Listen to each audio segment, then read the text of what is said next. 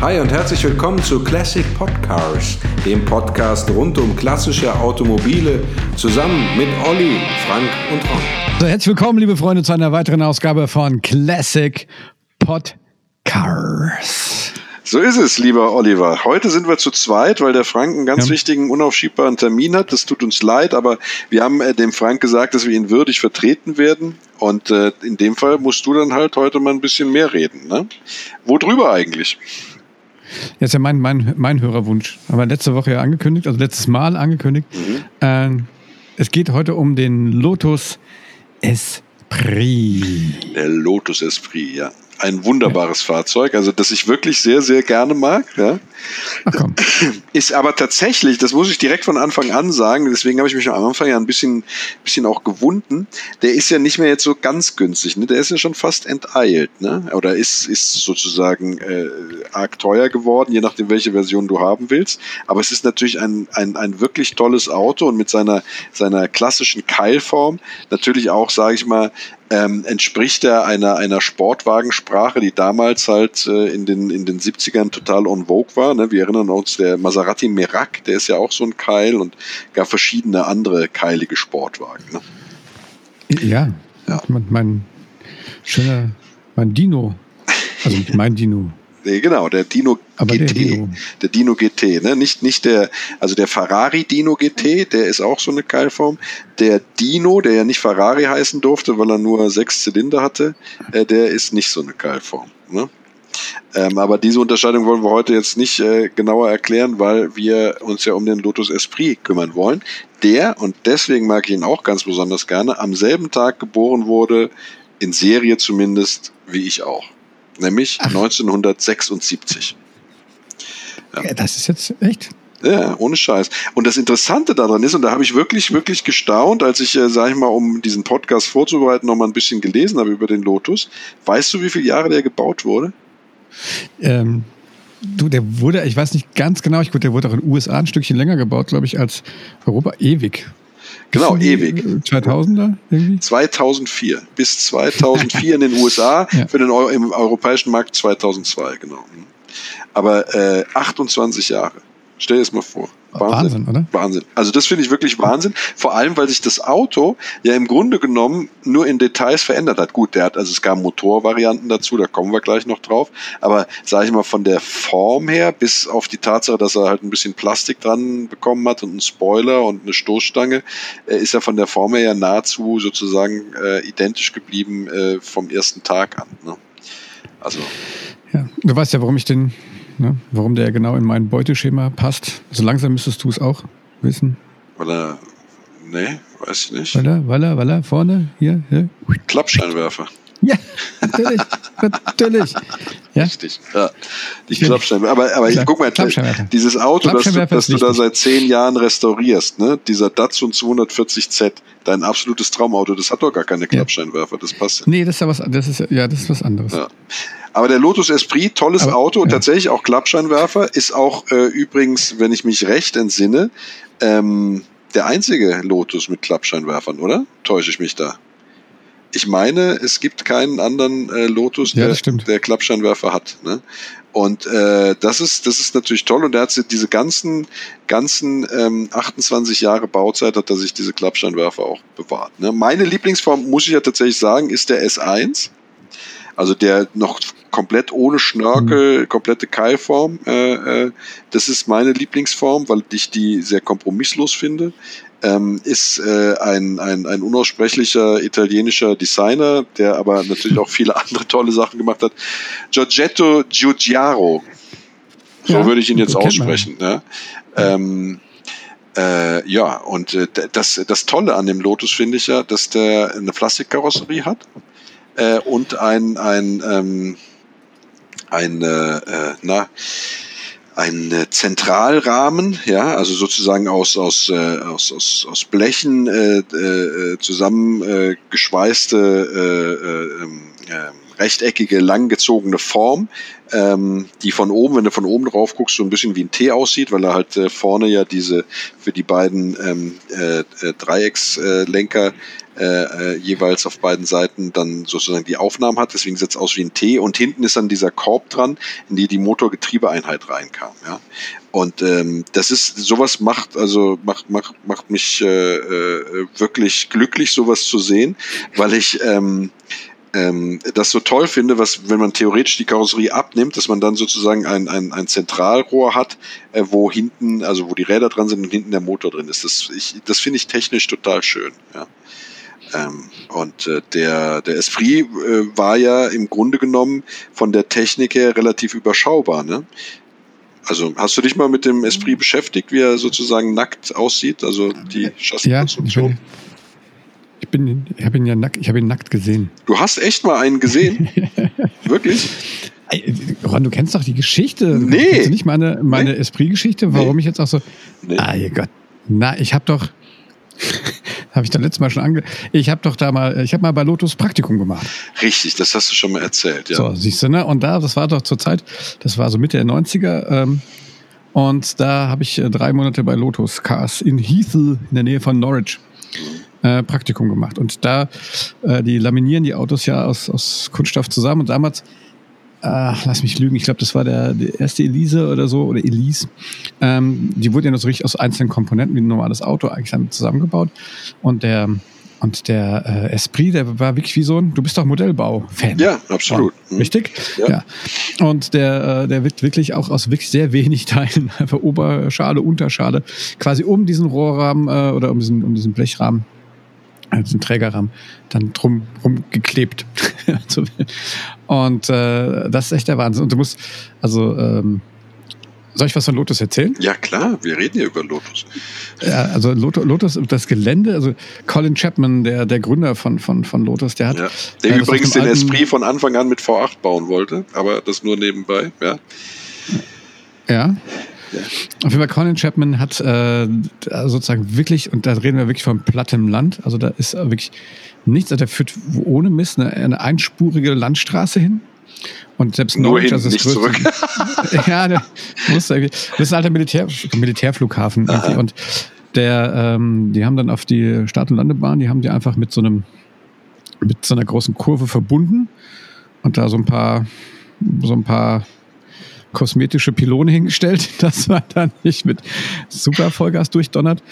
Und äh, da haben die dann direkt getestet und in die alten Hangars haben die dann die, ähm, haben die dann äh, die, die Montage drin gehabt. Ach, echt? Und ähm, es war Wahnsinn, ja.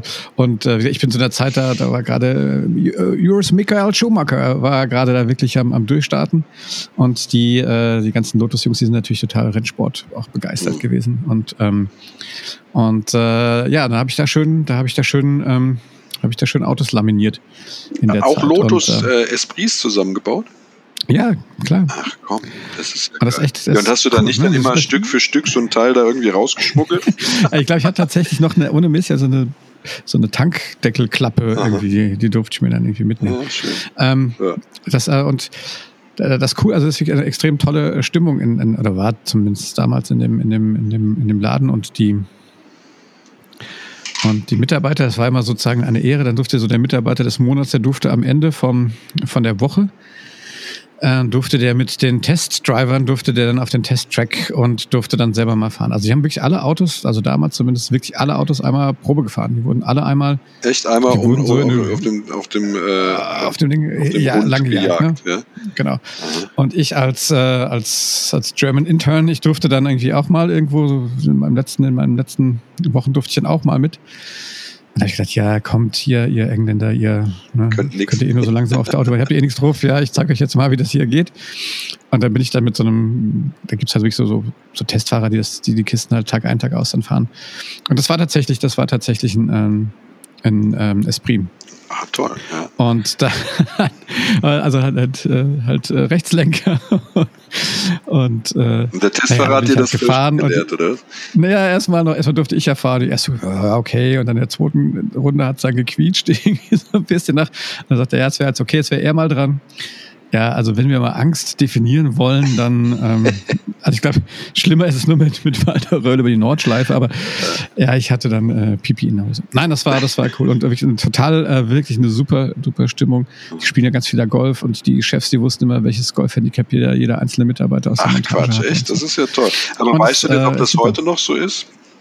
Du, ich bin schon lange nicht mehr da. Also war, damals war mein, mein, mein Vater, der damals für Opel gearbeitet hat und Lotus noch zu GM gehört hat zu der mhm. Zeit. Die haben da einen Motor entwickelt gemeinsam. Also es gibt ja auch das Lotus Engineering. Mhm. Kurz bevor die dann von, von äh, oh, ich glaube, einem indischen oder, oder sowas Konzern gekauft wurden. Lotus ähm, meinst du jetzt? Ja, genau. Die wurden irgendwie, ich glaube, 96 oder sowas wurden ja dann von GM verkauft. Und dann, dann war, das, war das Projekt dann auch am Ende. Ähm, und ähm, ja, und ich, ich war noch mal irgendwie Nach ein bisschen Malaysia später da. ist der verkauft worden, äh, Lotus. Nach Malaysia, genau, Malayen waren das. Und, und dann äh, 2017 äh, äh, Geely, das ist ein chinesischer Konzern, hat dann 51 Prozent gekauft. Ja, und ähm, ich war noch einmal irgendwie später nochmal irgendwo nochmal durch, durch Zufall irgendwie nochmal da. Das, das sieht aber noch genauso da aus. Wir haben natürlich eine viel mehr modernere Produktion jetzt. Und, hm. Aber ähm, ja, das hatte echt Spaß gemacht, deswegen das Auto, ja. Aber ich meine, ich war das Auto schon immer verliebt, ja, weil das ja im Prinzip, äh, äh, ich bin ja so ein, ich bin ja noch mal ein bisschen ein paar Jährchen älter als du und ich bin halt echt da so ein, so ein Roger Moore James Bondler. Ja, mein, mein Favorite ist ja tatsächlich ähm, äh, Sean Connery nach wie vor. Äh, Pierce ja. Brosnan konnte ich noch ernst nehmen und dann äh, jetzt den, den, den neuen äh, kann ich auch ernst nehmen, äh, Daniel Gregg. Aber äh, Roger Moore war mir immer so ein bisschen zu schnoddrig. Äh, den, den kannte ich aus äh, äh Die 2. Ich weiß nicht, ob du die Serie kennst. Ja, natürlich. Die wurde ja nicht weitergedreht, ähm, weil er dann ja die Rolle als James Bond übernommen hat. Und äh, er spielt übrigens auch, Roger Moore spielt ja in den zwei Filmen mit, in dem dann der Lotus Esprit tatsächlich auch seine, seine, seine Auftritte hat. Ne? Ähm, äh, weißt du die, die Namen der Filme? Nur mal so gefragt jetzt als, als der James Bond. Der eine ist. Bestimmt der Spion, der mich liebte. Der Spion, der mich liebt, ist der erste, genau. äh, da ist ja der, der tolle Esprit drin, der dann taucht, ne? dieser weiße Esprit, der dann zum Unterseeboot wird. Ähm, und dann gab es noch einen Auftritt in tödlicher Mission tatsächlich. Äh, da, das war so ein Esprit, der hatte dann ähm, ja, so Skier hinten drauf. Und in der ersten Szene, glaube ich, von tödlicher Mission versucht irgendjemand den Lotus Esprit zu klauen und die Alarmanlage besteht darin, dass er, der Lotus dann einfach kurzerhand in die Luft fliegt, wenn ich mich recht entsinne. Ähm, das war da so ein, so ein rot-rot-brauner, genau, also geile Farbe und, und genau die und die Ski hinten drauf. Der wurde tatsächlich am Set, am Set umlackiert, damit man im Schnee besser sehen kann, weil man sich dann auf einmal ist einem aufgefallen dass der Schnee ja auch weiß ist und ein weißes Auto im weißen Schnee ist, wie die ostfriesische Nationalflagge, weißer Adler auf weißem Grund. Ähm, das äh, klappt halt nicht so und da hat man die kurzerhand dann tatsächlich umlackiert. Ne? Aber ein, ein tolles Auto, das ja am Anfang, sage ich mal, ein bisschen damit zu kämpfen hatte, dass das, was ähm, was äh, äh, Lotus angibt, äh, was das Auto an Leistung hat, ja, äh, leider nie einhalten konnte. Also die hatten da sehr, sehr optimistische äh, Beschleunigungsdaten und die hat er eigentlich äh, nie erreicht. Ja, und äh, deswegen wurde er dann immer ein bisschen belächelt als Mogelpackung. Ähm, erst als dann äh, später die, äh, die, ähm, die Achtzylindermotoren kamen und auch die Turbomotoren, da hat er dann sozusagen ein bisschen Luft, Luft gewonnen. Äh, aber ähm, am Anfang wurde angegeben 0 auf 100 in 6,8 Sekunden und über 220 km/h Höchstgeschwindigkeit. Äh, das, das hat halt einfach nicht gestimmt. Ne? Und äh, also für die erste Serie. Und in der zweiten Serie ähm, hat er dann schon einen Turbolader drauf und einen 2,2 Liter Motor ähm, äh, mit 16 Ventilen. Und der, der war dann tatsächlich schon, äh, sage ich mal, mit dem Turbolader von Garrett äh, äh, etwas, äh, ja, hatte etwas mehr Luft auf der Brust und äh, hat dann auch bessere bessere Werte erzielt, die dann auch tatsächlich mit ein bisschen mit dem übereinstimmen, was sozusagen Lotus behauptet hat. Äh, und da ist er dann tatsächlich äh, auch auch dran gekommen, dann so an die sechs Sekunden, war knapp knapp über sieben, glaube ich, äh, äh, in der ersten Serie. Äh, Quatsch, äh, genau in, in der na, in der ersten Serie der zweiten Serie und mit dem Turbo dann hat er dann unter ist er dann unter die sieben gekommen. Ne? Und äh, klar, am Ende war er dann, hat er ja in der höchsten Ausbaustufe hat dann V8 drin, da hat er dann 354 PS, wenn ich mich richtig entsinne. Und da ist er dann in äh, 4,7 Sekunden von 0 auf 100 auch tatsächlich gemessen worden und ähm, hat ähm, es dann sogar geschafft, äh, auf der Nordschleife einen Rundenrekord aufzustellen äh, ähm, mit äh, unter, äh, unter eine Minute 15, glaube ich, oder unter einer Minute 16. Äh, Nordschleife unter einer Minute? Äh, Quatsch, äh, unter, äh, was rede ich denn da? Unter, unter acht Minuten äh, 16 äh, für die Nordschleife, äh, glaube ich. Ich weiß es nicht mehr ganz genau. Auf jeden Fall, auf jeden Fall unter neun Minuten, ja. Und äh, das war sensationell, ja. Das war so rekordverdächtig und äh, äh auf der äh, in, in Hockenheim hat er auch äh, super performt, ja. Und äh, dann gab es äh, nochmal ein, ein Topmodell, den 350 Sport. Das war sozusagen dann, dann der V8, äh, der äh, nochmal ähm, verbessert wurde, was äh, sozusagen das Gewicht angeht. Das heißt, da wurde Klimaanlage, alles rausgeschmissen einfach. Er war dann sehr, sehr spartanisch, äh, war dadurch aber dann noch leichter und äh, der hatte dann äh, nochmal etwas bessere Werte, hat äh, dann in, in 4,4 Sekunden, wenn ich mich richtig entsinne, von 0 auf 100 beschleunigt. Ne? Ja. Äh, und äh, am Anfang, also in der ersten Serie, ja, war er unter 220 km/h schnell tatsächlich und war auch äh, dann nur knapp unter neun Sekunden von 0 auf 100. Und da wurde er natürlich für belächelt, weil für so ein aggressives Sport, äh, für so einen aggressiven Sportwagen vom Look her, äh, der mit solchen äh, herausragenden Daten beworben wurde, ja, äh, und die dann nicht halten konnte, da haben dann natürlich die Leute gesagt, ja gut, Plastikbüchse mit dem Motor drin, warum soll ich dafür so viel Geld ausgeben, wenn er noch nicht mal die Werte hält? Und äh, das stimmte natürlich auch. Ne? Ja. Wobei ich glaube ja, dass das Erlebnis in so einem Lotus Esprit zu sitzen, also gerade in der ersten Serie, vor allem darin liegt, dass man sozusagen genau vor dem Motor sitzt. Ne? Und äh, diese brachiale Gewalt, die dann hinten doch also vor sich hin äh, blubbert. Also er hat, darf ja nicht vergessen, er hat immerhin zwei oben liegende Nockenwellen gehabt ähm, und äh, war ein, schon ein sehr sportliches Fahrwerk, äh, das ja auch im Jensen Healy übrigens verbaut wurde. Ne? Äh, das ist, glaube ich, das Erlebnis dann in diesem Lotus zu sitzen und so flach dann auf der über der Straße, äh, dass man da einfach äh, das Feeling äh, ein Lotus zu fahren, mehr genießt als die pure Geschwindigkeit, die man ja mit Sicherheit mit einem Porsche GT3 oder sowas besser erfahren würde.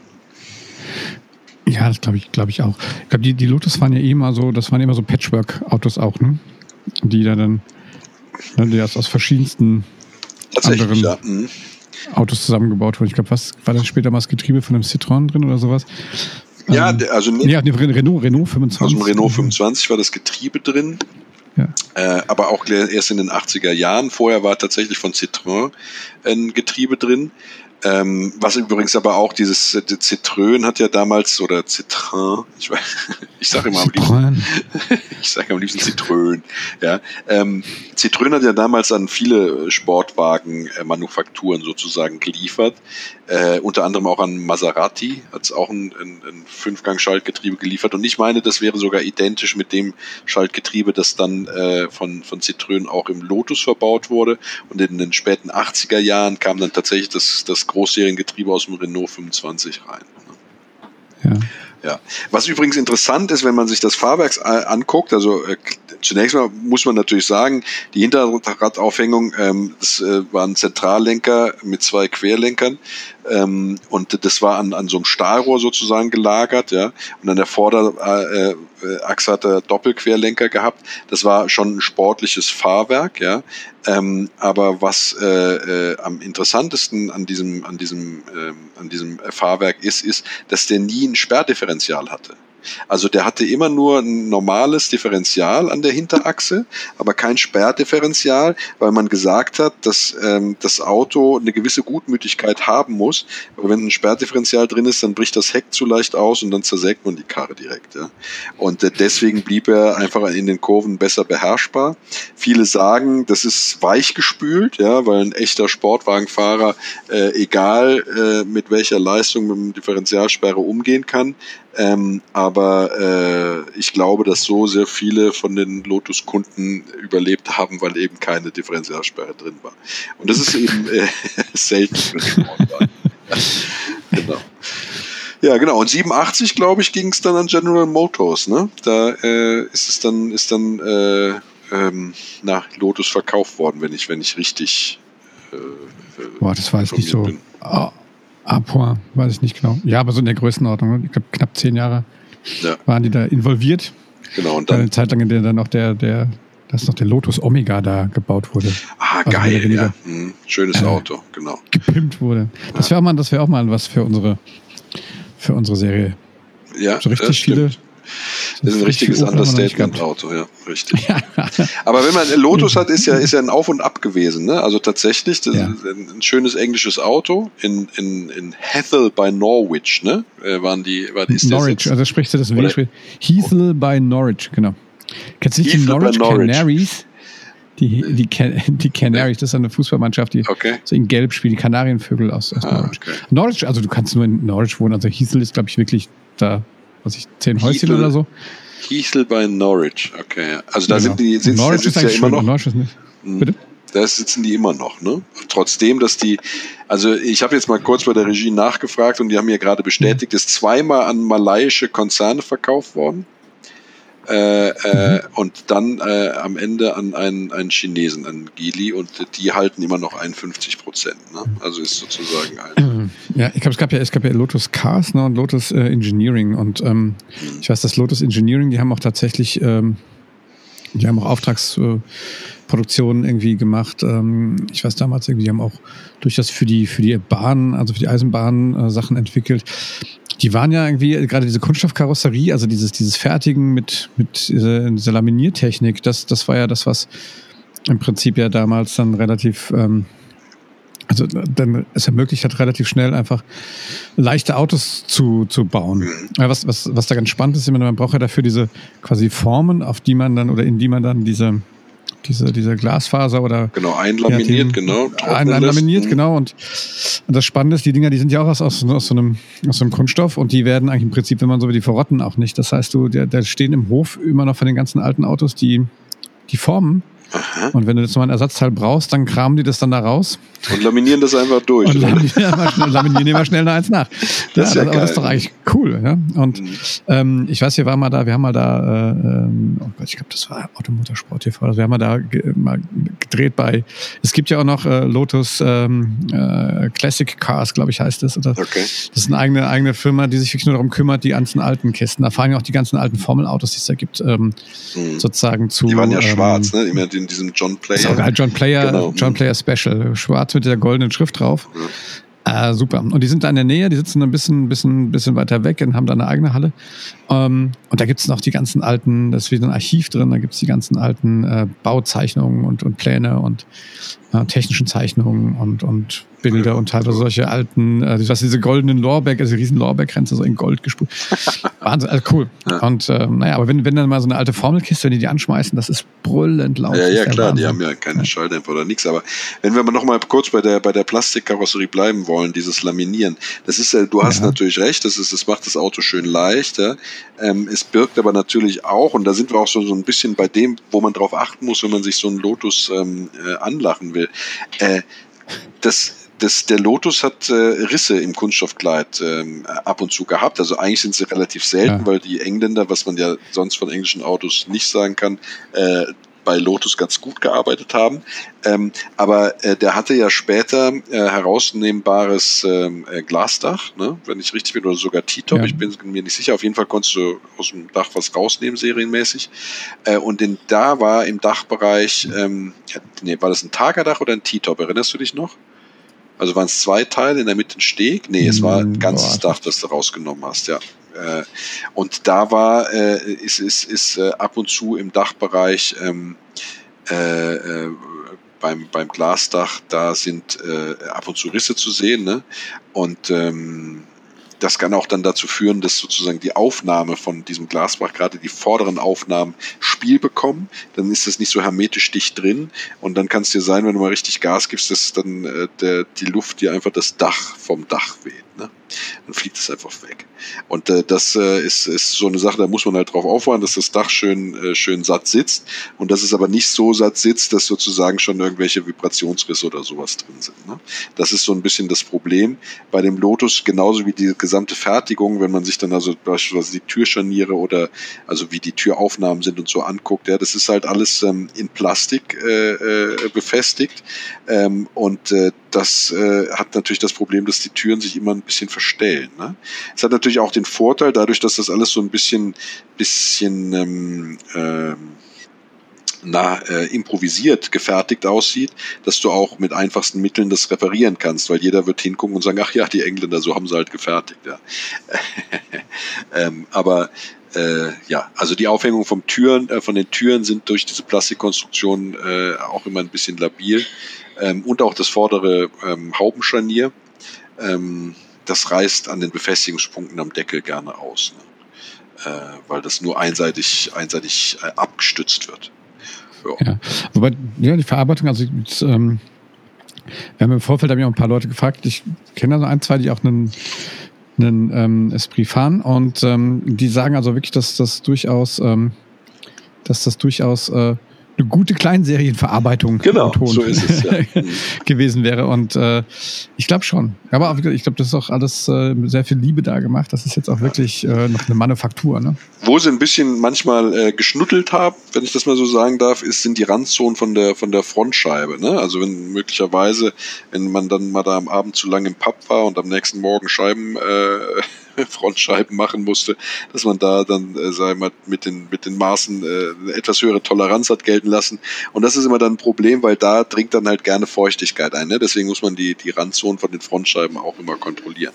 Aber äh, ja. nichtsdestotrotz ist es, äh, will das Auto jetzt nicht schlecht reden, ähm, das ist, ist, ist, ist, ist schon, schon von der Fertigung in Ordnung, genauso wie das Backbone-Chassis, also so heißt es ja, dieses, ähm, dieses T-Shirt, wenn man von oben guckt, ne, dieses wie, wie, wie ein wie ein T aussieht.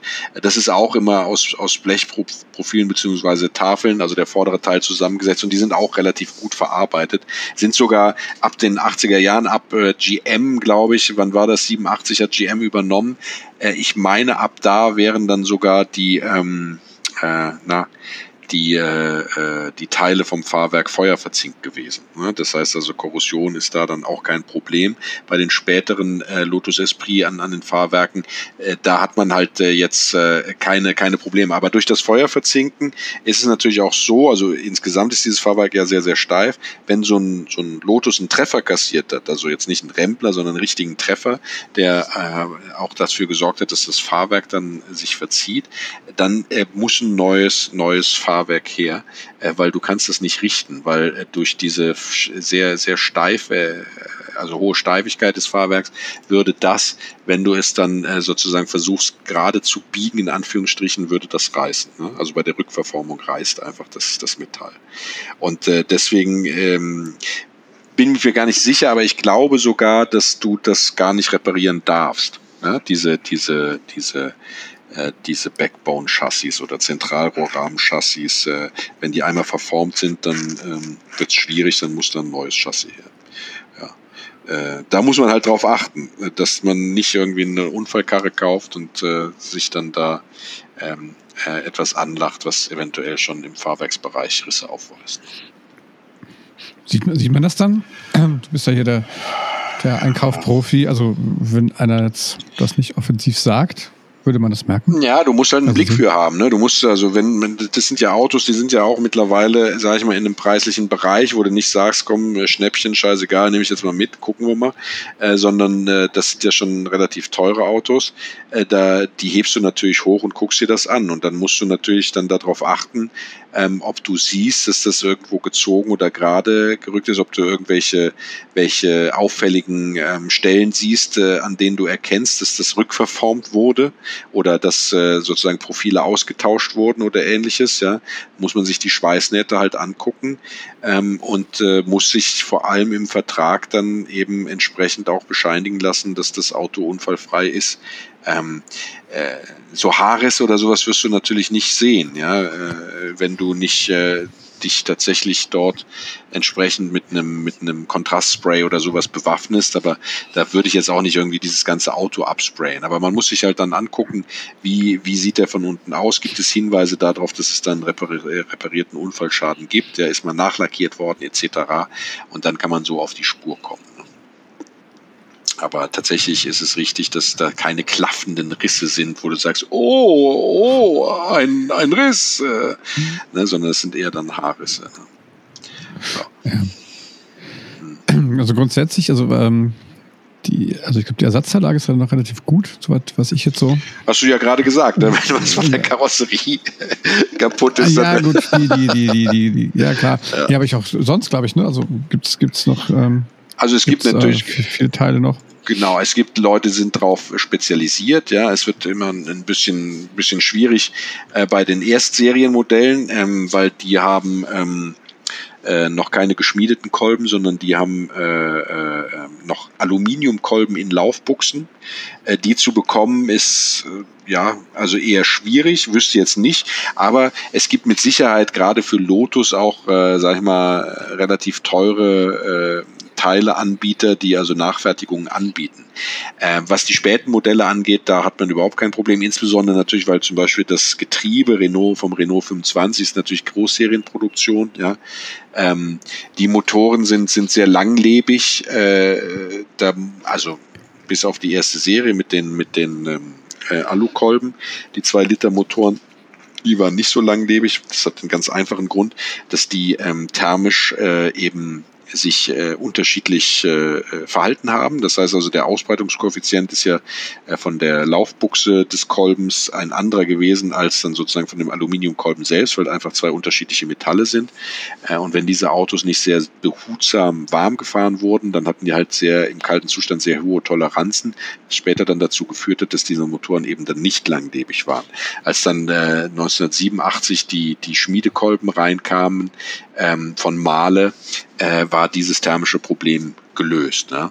Ähm, ja, äh, und da muss man natürlich ein bisschen drauf achten. Diese Teile für die frühen Lotus, also die erste Serie, die sind sehr, also eher schwerer zu bekommen, ähm, was die zweite Serie angeht oder oder dann eben die die ähm, äh, V8-Motoren, äh, da ist es dann schon so, dass man da eher die Teile bekommt. Wie es mit Karosserieteilen aussieht, preislich, das weiß ich tatsächlich nicht. Könnte mir aber vorstellen, dass überall, wo Lotus draufsteht oder Lotus drin ist, dass da tatsächlich dann der Exotenaufschlag relativ hoch ist und äh, das dann teuer wird. Ne? Aber genaues kann ich dazu, kann ich dazu nicht sagen, was die Preise angeht. Ähm, ich habe gehört, irgendwie so die bis, bis GM das kam, die ähm, die kamen dann mit einer Einspritzung dann ne, daher. Ja. Später dann, ne? Und ähm, Nein, äh, da, warte, jetzt bin ich kurz überfragt. Ich glaube tatsächlich nicht, dass die mit einer Einspritzung daherkamen, weil die sehr lange diese Delorto äh, Doppelvergaser. Ähm ja, bis GM kam, also ich glaube bis 88 oder sowas hatten die Vergaser. Und dann kam es irgendwann mal die also Ende der 80er dann die äh, mit GM dann äh, eine Anspritzung. Also das, da bin ich aber auch nicht 100% sicher. Nee, ich glaube, der hatte immer die, die, die Lotto Doppelvergaser. Bin ja. mir jetzt wirklich nicht, also jetzt verunsichert es mich gerade, aber ich glaube, dass diese Delorto Doppelvergaser tatsächlich äh, deswegen auch ähm, bis zuletzt da gewesen sind, weil dieser, dieser, dieser Gerrit Turbolader ohne einen, Laden, einen vorgeschalteten Ladeluftkühler verbaut wurde. Ähm, was, was dazu geführt hat, dass äh, der, äh, der, ja, äh, der, die, die komprimierte Luft, die also sozusagen äh, kein Abgasturbo war, sondern sich aus dem Angesau aus der angesaugten Luft gespeist hat tatsächlich und dem, dem Vergaser vorgeschaltet war, dass diese Luft dann, wenn sie in den Vergaser geleitet wurde, durch den Sprit, der im Vergaser war, eine Kühlung erfahren hat und dadurch sozusagen ein besseres, äh, ähm, äh, äh, ein besseres Verhalten äh, des, des, des Gas-Luft-Gemisches äh, beim, beim Zuführen, beim Einspritzen in, in, in den Brennraum äh, gegeben war. Ähm, und diese, diese Ladeluftkühlung, also diese fehlende Ladeluftkühlung, die hat dazu geführt, also das ist zumindest das, was wie ich mich erinnere, dass eben diese, diese, diese Vergaser ähm, zur Kühlung der Ladeluft äh, bis, äh, bis äh, in die letzte Baureihe hinein benötigt wurden. Zumindest bei den Turbomodellen. Ob dann diese Vierzylinder äh, mit, mit äh, äh, Einspritzanlage, also die ohne Turbo gebaut wurden, das entzieht sich nahezu meiner Kenntnis. Also da kann ich gar nicht sehr viel zu sagen. Äh, wo hast du das gelesen? ja, ich weiß nicht, dass dann, ich hab, hieß so der, der, äh, mein Kumpel immer gesagt, der 88er wäre der letzte, der letzte äh, Vergaser quasi Aha, gewesen, deswegen. Okay. Äh, aber Okay. Sag mal, für Motorenspezifika bist du ja eher zuständig. Ja, aber du, ich äh, bin nicht allwissend. Gerade bei Lotus habe ich ja auch tatsächlich sehr, sehr breite Lücken. Äh, das muss man tatsächlich sagen. Das heißt, äh, ich traue da dem, dem Besitzer des, des Lotus, den du da kennst, was das angeht, tatsächlich mehr zu. Ne? Ähm, ja. Du aber, kannst ja mal recherchieren und dann in die Shownotes schreiben, wie genau. es dann tatsächlich war. Genau, das können wir gerne machen. gehen wir ja hier transparent mit um. Ja, ja sehr, das, gerade bei Lotus, ja. ja. Sehr, sehr transparent. Ja.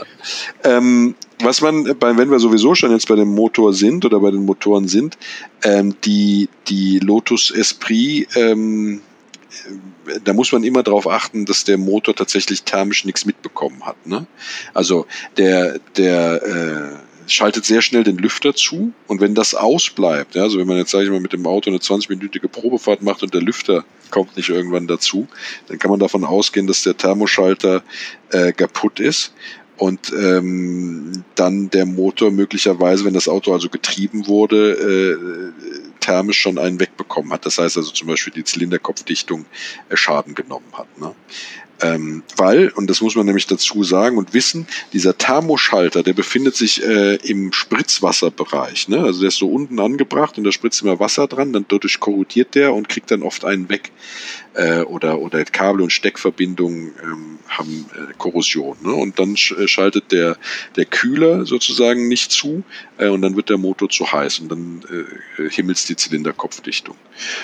Und ähm, wenn wir schon bei der Dichtung sind, wenn Lotus Esprit lange gestanden haben, also gerade was die erste Serie angeht oder die, die auch die, die zweite Serie, also die frühen Lotus Esprit, diese Zylinderkopfdichtungen, die damals verbaut wurden, die waren jetzt nicht so das Gelbe vom Ei. Wenn die lange standen, sind die tatsächlich porös äh, und äh, werden dann damit auch undicht. Ne?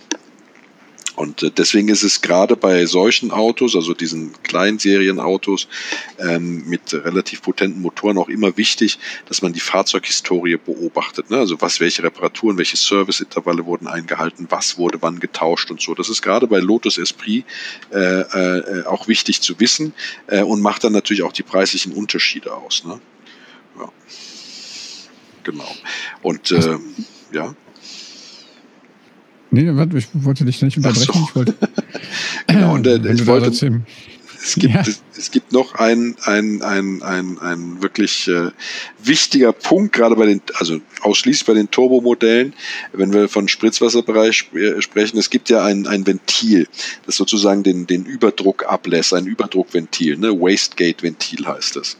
Ähm, und dieses Wastegate-Ventil, das liegt auch im Spritzwasserbereich äh, und das ähm, korrodiert auch oft bei Lotus und setzt sich dann fest. Und das führt dann dazu, dass äh, dieser relativ geringe Ladedruck, den der Lotus hat, von, ich glaube, 0,6 Bar, ähm, also möchte mich jetzt nicht festlegen, aber ich glaube, es war tatsächlich sehr eine, eine sehr geringe Ladung oder später bei dem V8 waren es dann, glaube ich, 0,7 äh, Bar oder knapp 0,8 Bar. Ähm, diese, diese Ladeluft, äh, die steigt dann, dieser Druck steigt dann, dafür ist der Motor aber überhaupt nicht ausgelegt, wenn dieses Waste-Gate-Ventil äh, äh ähm, äh, kaputt ist. Und dann kann es halt dazu, dann hat er zwar Bombenleistung, weil er einen riesen Ladedruck hat, aber das geht halt nicht lange gut. Ne? Und äh, dann, ähm, ja, äh, geht der Motor, platzt da sozusagen oder der Turbo geht kaputt. Das ist also auch eine Schwachstelle, da sollte man drauf achten. Äh, das muss man sich alles angucken. Wie sieht der von unten aus? Wie sehen da die Anbauteile und sowas aus? Ist da Gammel dran oder ist da kein Gammel dran? Äh, ist der immer schön gepflegt worden? Sind diese Teile auch regelmäßig getauscht worden? Genauso ähm, wie man auch äh, darüber, also darüber Bescheid wissen sollte, absolut, wann die Zahnriemen gewechselt wurden, denn die Zahnriemen waren auch ähm, ja, jetzt nicht von der besten Qualität und wenn die porös sind und reißen, dann hat man natürlich äh, schon mal eher einen kapitalen Motorschaden. Und äh, genauso wie man auch, und das ist sozusagen das letzte vom Motor, was mir jetzt bekannt ist, äh, diese, diese, dieser Zahnriemen, der läuft in einem Alugehäuse. Und dieses Alugehäuse, das äh, reißt auch gerne. Ja, das ist jetzt, äh, sage ich mal, nicht so schlimm, aber äh, man muss es halt tauschen und kaufen und finden. Ja, und das ist halt äh, ähm, äh, dann eher wieder ein Kostenfaktor, den man sich schenken sollte. Ne? Genau. Ja. Weißt du bei den Preisen Bescheid? Hast du mal ein bisschen Ja, ich habe mir ein bisschen irgendwie? angeguckt. Ich habe jetzt auch, weil mich das äh, wirklich wahnsinnig gemacht hat, jetzt auch mal kurz in der Regie nachgefragt, wie das mit Benzineinspritzung aussieht. Ähm, und tatsächlich ist es so, dass die, äh, die Turbo-Esprits, die in die USA gingen, aus ähm, Gründen der da schon strengeren Umweltgesetze mit einer Einspritzung ausgerüstet wurden. Ah, okay. Das ist das, was mir jetzt auf die Schnelle zugerufen wurde. Ähm, aber äh, mehr habe ich jetzt darüber nicht gefunden. Bei den Preisen ist es so, äh, da habe ich sehr gestaunt, weil ich nämlich tatsächlich noch der Meinung war, ich hatte jetzt vor zwei oder drei Jahren, hatte ich mich mal ein bisschen mit Lotus Esprit beschäftigt, ähm, weil in dem Nachbarort, wo ich geboren bin, also in der Nähe meiner Eltern, da stand so ein Lotus Esprit gammelig vor sich hin. Und da hatte ich kurz gezuckt und mir überlegt, ob ich den kaufen soll ähm, und äh, hatte mich dann informiert. Äh, der hatte damals 8000 Euro aufgerufen äh, und das erschien mir für meine damaligen Verhältnisse doch relativ viel Geld und habe jetzt so mhm. gedacht, okay, für so eine Fritte, für so eine ja. Fritte musst du heute vielleicht dann jetzt 10 oder 12.000 zahlen. Ähm, tatsächlich ist es so, dass die Preise komplett enteilt sind. Ne? Also du findest äh, so gut wie, wie gar keine Bastelbuden mehr, zumindest nicht in, in Deutschland. Linkslenker findest du sowieso äh, auch sehr schwer.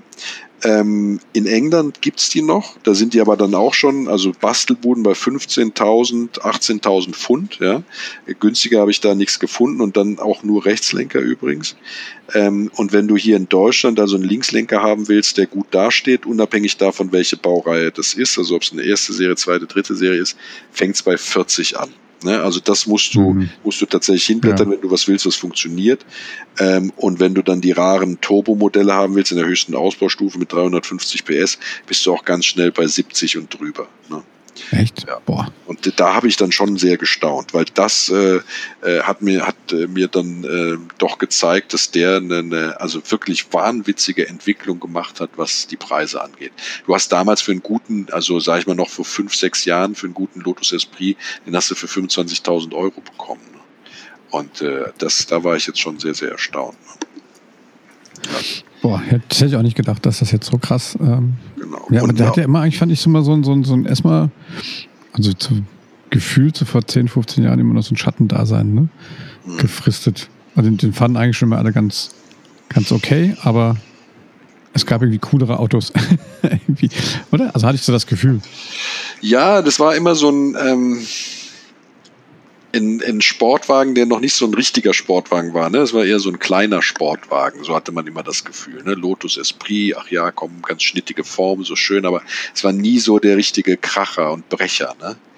Ähm, aber äh, ja, du hast schon recht. Das war, ja, also für das Geld hätte ich jetzt gedacht, gibt's Autos, die ich dann eher kaufen würde. Ne? Also als so ein. Ja, das, das meine ich. Ne? Da gab es irgendwie cool. Ich meine, der hatte diese, diese, diese James Bond Heritage, ne? Ja.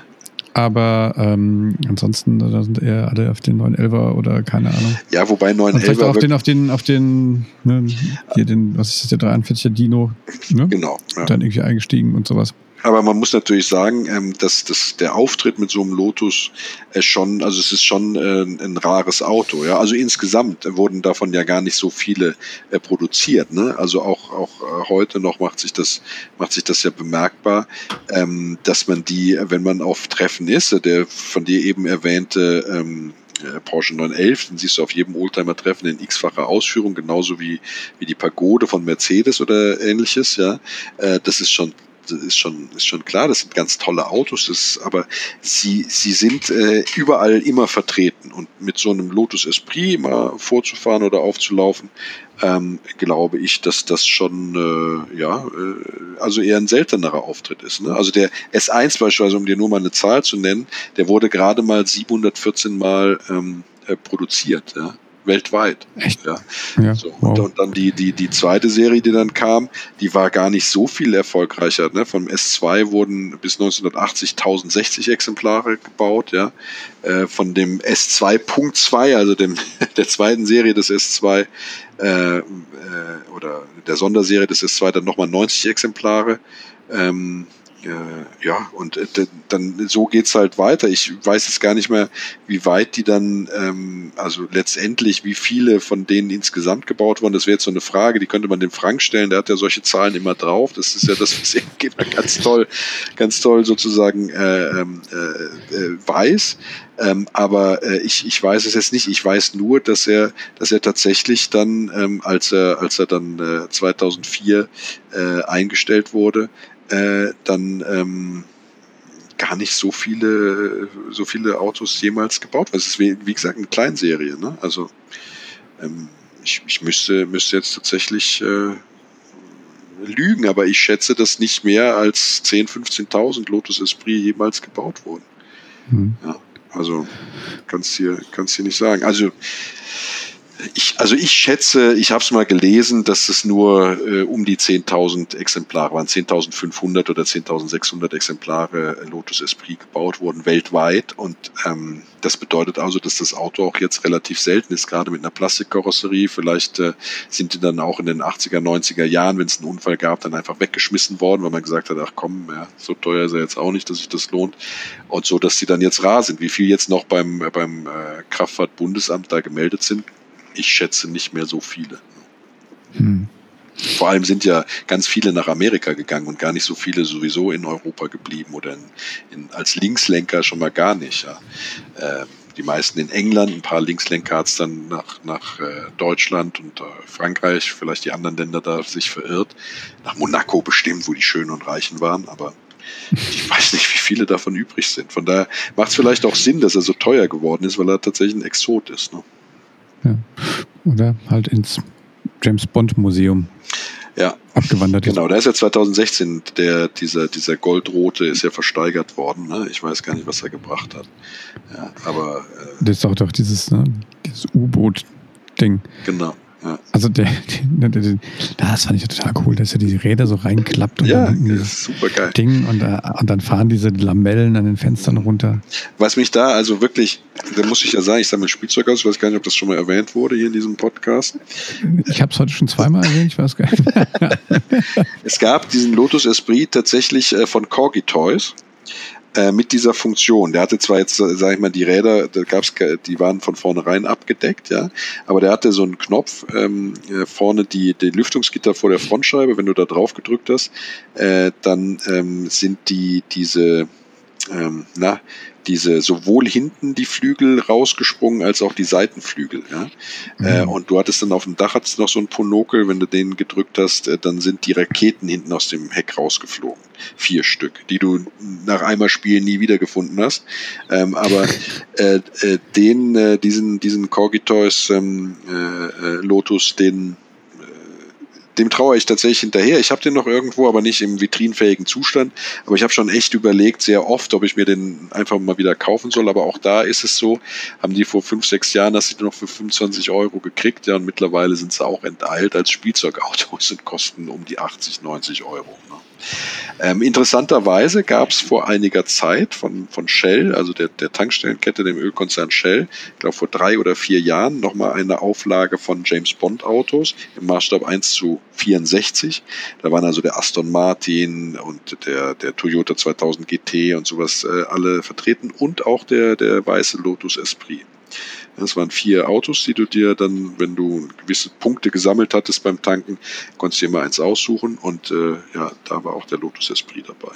Den habe ich auch tatsächlich in der Vitrine stehen. Kann ich in die Show Notes ein Foto stellen. Ich mach das mal. Ja. ja oder auf unserer Webseite. Genau. Ähm, aber ähm, äh, du bist ja, ja, immer für Trivia zuständig. Hast du denn ja, äh, noch einen anderen sagen. Film, wo. Ich dachte, du fragst mich gar nicht mehr. Ja. Mir ist nämlich noch einen, habe ich noch im Hinterkopf. Ich will mal gucken, ob du den erwähnst, äh, der uns allen noch in Erinnerung ist. Aber ähm, äh, vielleicht gibt es ja noch. Filme oder was meinst du? Genau, Filme, ja. Mhm.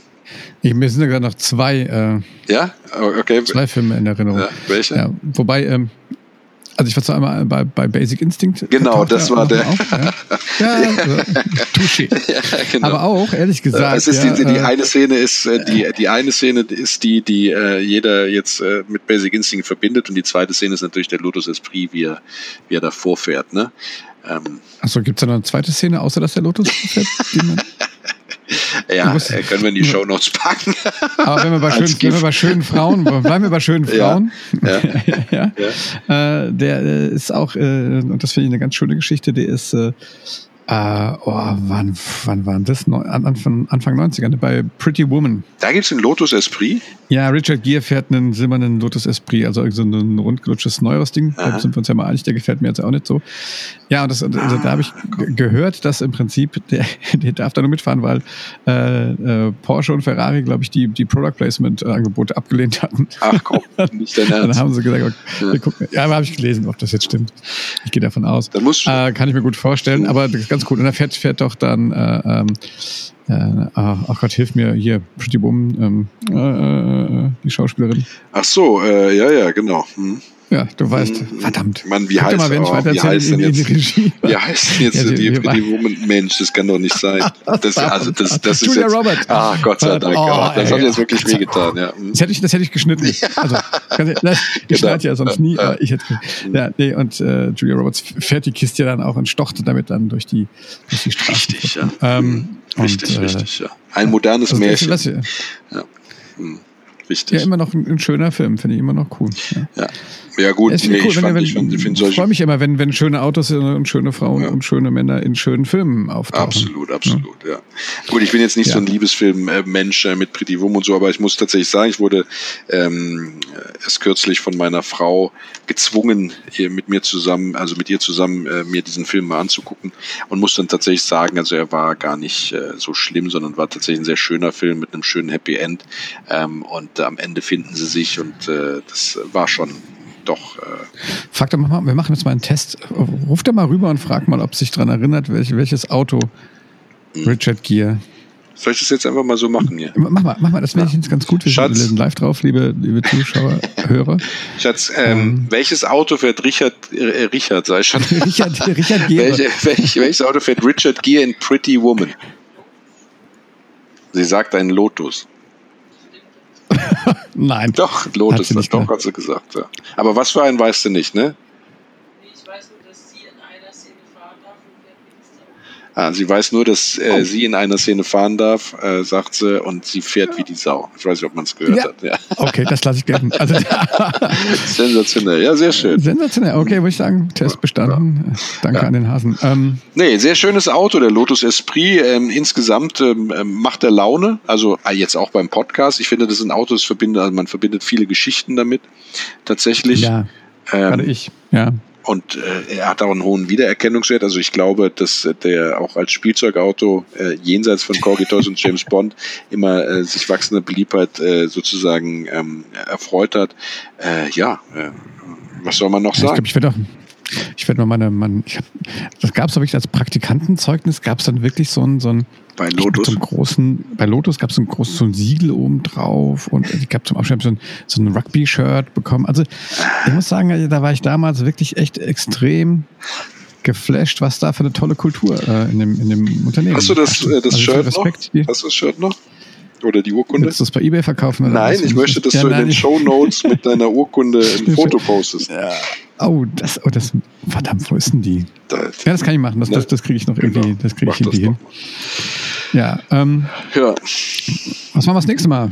Mein lieber, den Frankie wieder. Genau, erstmal den Frankie reanimieren und dann äh, haben wir einen Hörerwunsch, auf den ich mich sehr freue. Toyota oh, Celica. Toyota, ja, das ist cool. Ja? Das ist wirklich richtig cool. Den kündigen wir jetzt mal an, aber ähm, nicht, nicht die gesamte Baureihe durch, sondern wir konzentrieren uns auf den frühen, glaube ich, ne? Erste Serie. Auf die schmutzige erste Serie. Auf die schmutzige erste Serie. Oh. Geiler, geiles Auto, Toyota Celica.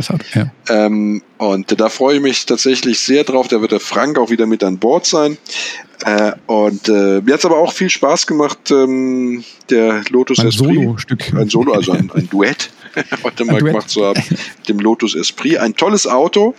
Ähm, wenn ihr selber Erinnerungen mit dem Lotus Esprit verbindet oder Fragen, Anregungen, Kritik habt, ähm, dann äh, bitte eine E-Mail an äh, nettemenschen at classicpodcars.de und ähm, ja, wie immer gilt, äh, äh, wir freuen uns auf Liken, jeg jegliches. Je Scheren. Genau. Daumen hoch. Wenn du nochmal sagst, wo man uns überall findet. Oh, oh, ja, das ist das. Gut, dass du mich, danke, dass du mich fragst, Ron. ja. Frag mich doch mal, wo man uns findet. Wo findet man uns überhaupt überall? Ah, danke, dass du mich fragst, Ron. Ähm, uns findest du bei Apple Podcast, bei Google Podcast, bei Soundcloud, bei Spotify, bei Deezer, bei äh, Gott, überall da, wo man halt irgendwie als guter, als guter deutscher Podcast zu sein hat. Mhm. Ähm, gebt uns fünf Sterne auch bei, bei Apple Podcasts, da können wir ein bisschen, da können wir ein bisschen mal ein bisschen Feuer gebrauchen, liebe Leute. Genau. Empfehlt uns weiter. Ähm, Instagram, Facebook, äh, immer wieder at Classic Podcast. Und äh, wie gesagt, die Episoden, die äh, tracken wir auch auf unserer Webseite www.classicpodcast.de. Genau. Schaut einfach mal rein. Jemand, genau. Ja, und wenn ihr jemals äh, Praktikum in einer kleinen Automobilschmiede gemacht habt, dann schickt uns auch eine Mail. Ja. Schickt uns auch eine E-Mail, dann, äh, dann laden wir euch mal einen Podcast. Ja. Aber mit weniger als äh, mit hm. weniger als äh, 5000 Mitarbeitern. Jetzt hätte ich, nachdem wir das alles gesagt haben, hätte ich einen, einen, ja. einen ganz besonderen Wunsch an dich, Olli. Weil ähm, äh, du oh. bist mir ja, äh, hast mir etwas voraus, ähm, was ich absolut nicht beherrsche, was du aber seit äh, frühester Jugend sozusagen in einer Band auslebst. Das ist dein musikalisches Talent. Und ich würde ja. mich sehr darüber freuen, wenn wir zum Ende dieses Podcasts, an dem wir jetzt angekommen sind, ähm, äh, wenn du da die James Bond Musik so ein bisschen machen würdest, also selbstständig ja. mit dem Mund oder, oder singen oder was oder pfeifen, ich weiß nicht, uns dann mhm. so langsam ausfällt. Das meinst du, das kriegen wir hin? Dann würden wir uns jetzt verabschieden und dann würdest du das machen.